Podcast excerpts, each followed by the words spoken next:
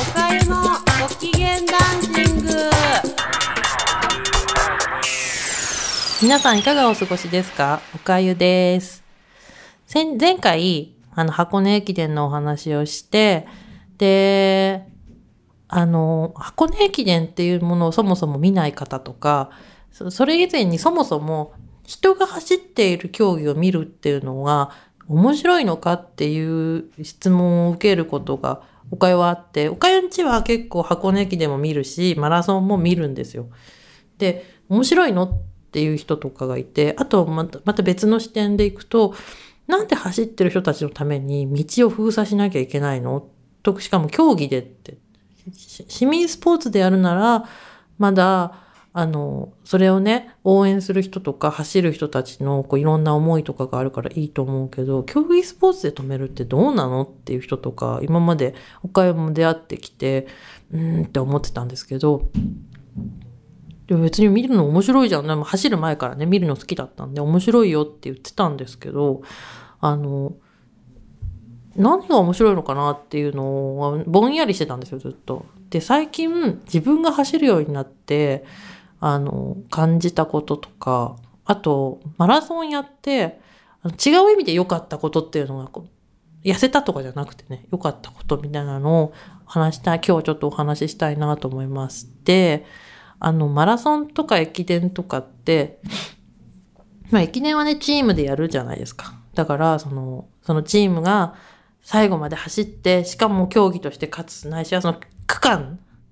あれ1区から10区とかあったら、その区間で自分が勝つみたいな、そういうに、ダブ、二つの意味の、二つの勝ちに行くっていう試合だと思うんですけど、マラソンって、まあ、例えば10人で走り出しても、10人、1000人で走り出して、その中で1位になるんだって言って走ってても、結局自分との戦いなんですよ。で、それ自分が走っててもそういうところがあって、で、あの、大体辛くなってる時の感じとか動き方とかが、別に自分のフォームを見ていつも走ってるわけじゃないんですけど、これ走り始めてから感じることではあるんですけど、あの、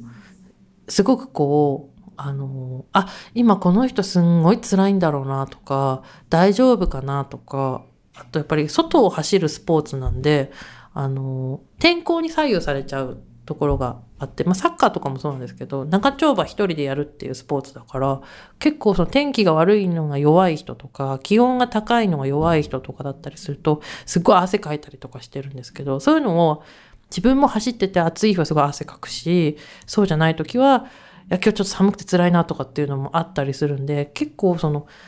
もちろん競技者の人はね、全然私みたいな一市民ランナーとはものすごく差があるんだけど、感じてることがすごく近い感じで、自分も一緒に走ってるような気持ちで見れて面白いんですよ。面白いっていうか、そういう意味でも見てて楽しいんですね。で、それはそのやってる自分が見てる視点として面白くて、で、そのや、や、走り始める前に見てて面白いなと思ったのが、あの、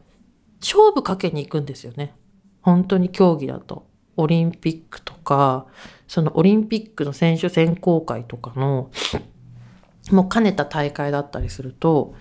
その上位のか人たち同士ですごい、どこで火をつけて走り始めるかみたいなのが、40キロあるじゃないですか、マラソンって。で、まあ大体2、30キロ、20キロ、25キロぐらいのところで、上位チームが決まっ、上位と2位と3位ぐらいが決まってダーッと走っていくんですけど、誰かが仕掛けるか、仕掛けたことで全員仕掛け始めるかとかっていうのが、だいたい25キロから30キロ、32、3キロぐらいのところで始まるんですよ。で、面白い時だと、35キロぐらいからグッて、グーって来て、そのまま逃げ切るかなと思ったら、やっぱり追ってきたとかっていうのがあったりするんですね。でもその辺は、もう、またさあの、おかゆが大好きな一人実況中継をついやっちゃって、あ、だ例えば、あの、あれですね。樋口さん、樋口の独走体制が始まりましたね。えー、後ろについているおかゆとの差は、だいたい、まあ、うん、手元の時計で3分ですかね。そうすると、このまま樋口が逃げ切りますかね。あと7キロですね。とか。とかって言ってると、後ろの方からまた全然違う選手が来て、あ、ななんとかのなんとか走ってきましたとか言って。彼は今年、コーチトレーニングでかなり体を作ってきていますとかっていうのが始まってるのをもう見てるときは、もうポカーンですよ、口開けて。はあ、面白いってなって。で、頑張れとにかく頑張れって言ってます。で、そういうのを見てると、その仕掛けるっていうのはやっぱ大切だよなとか、あのー割とね、ぼんやり過ごして、はあ、今日も寝てたなとかね、やっちゃう時もあるんですけど、はあ、今日はもう寝てたなとか、お母さんとお菓子食べてね、ちっちゃい頃とかだと、はあ、とかって言ってテレビ見てて、そういう仕掛けてる姿とかを見ると、ちょっとちゃんと私も、あの、兜のね、を締め直して、えー一からまたちゃんとやっていかなきゃなという気持ちにさせられるのと、やっぱり何事もデッドヒートを見るのは面白いっていうのがああってですね、私はマラソン見るのは昔から好きです。であとね、もう一個競技者になって面白いなっていうのが、あの、これ走ってる時の面白さなんですけど、声援してくれる人がたくさんいる時は、その、よくあの、ランナーのね、競技者の方が、皆さんの声に助けられましたとかって、皆さんの応援があって私最後まで走り切れましたとか、あの、追随を許さずにここまで来れましたとか、自分と皆さんのおかげですとかって言ってて、あれ本当なのかなって思うのかもしれないんですけど、あれ本当です。で、結構、ま、道の全然知らない人とかが、頑張れとか、あと10キロだよとかって言ってくれると、すっごいこう励みになって走れます。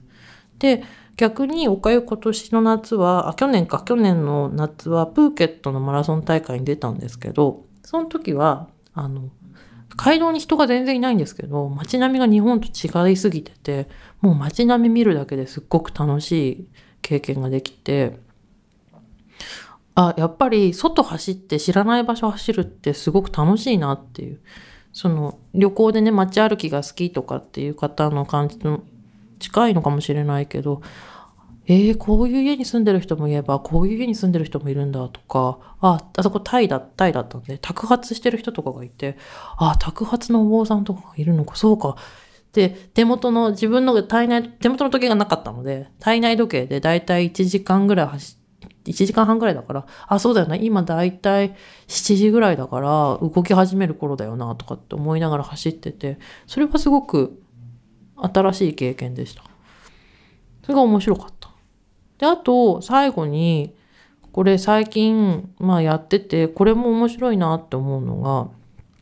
マラソンに行く、実はおあのお友達が何名かいて、で、そのご家族と一緒に、あの、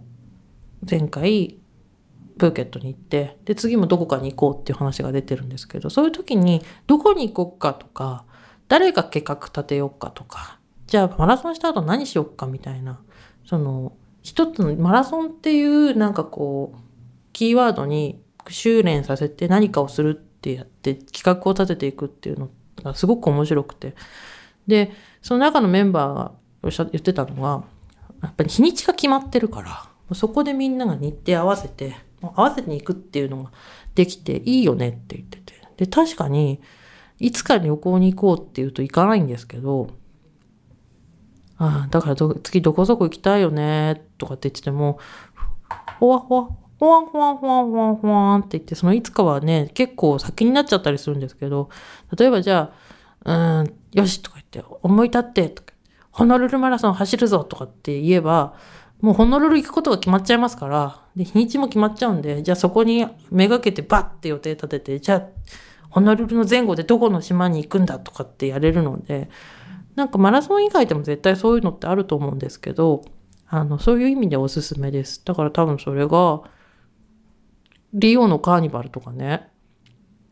あとなんだっけ、チーズ投げ祭りとか、トマト投げ祭りとかあるじゃないですか。あれだから世界の祭りとか、世界の動物とかでもいいと思うんで、なんかそういう決めて、その時期しか、例えば京都だったら、この寒い時期だけなんか出すとかあるじゃないですか。その時期に当てていくっていう旅って楽しいんじゃないかなって思って今日は終わりにしたいなと思います。あの走ると健康になりますし、あの走った方が調子がいいってなってきて、もうただのあのランナーになってきているなっていうふうに少し思うおかゆですでは今日はこの辺であのまだまだ寒い日が続きますので皆さんお体大切にしてください。さようなら。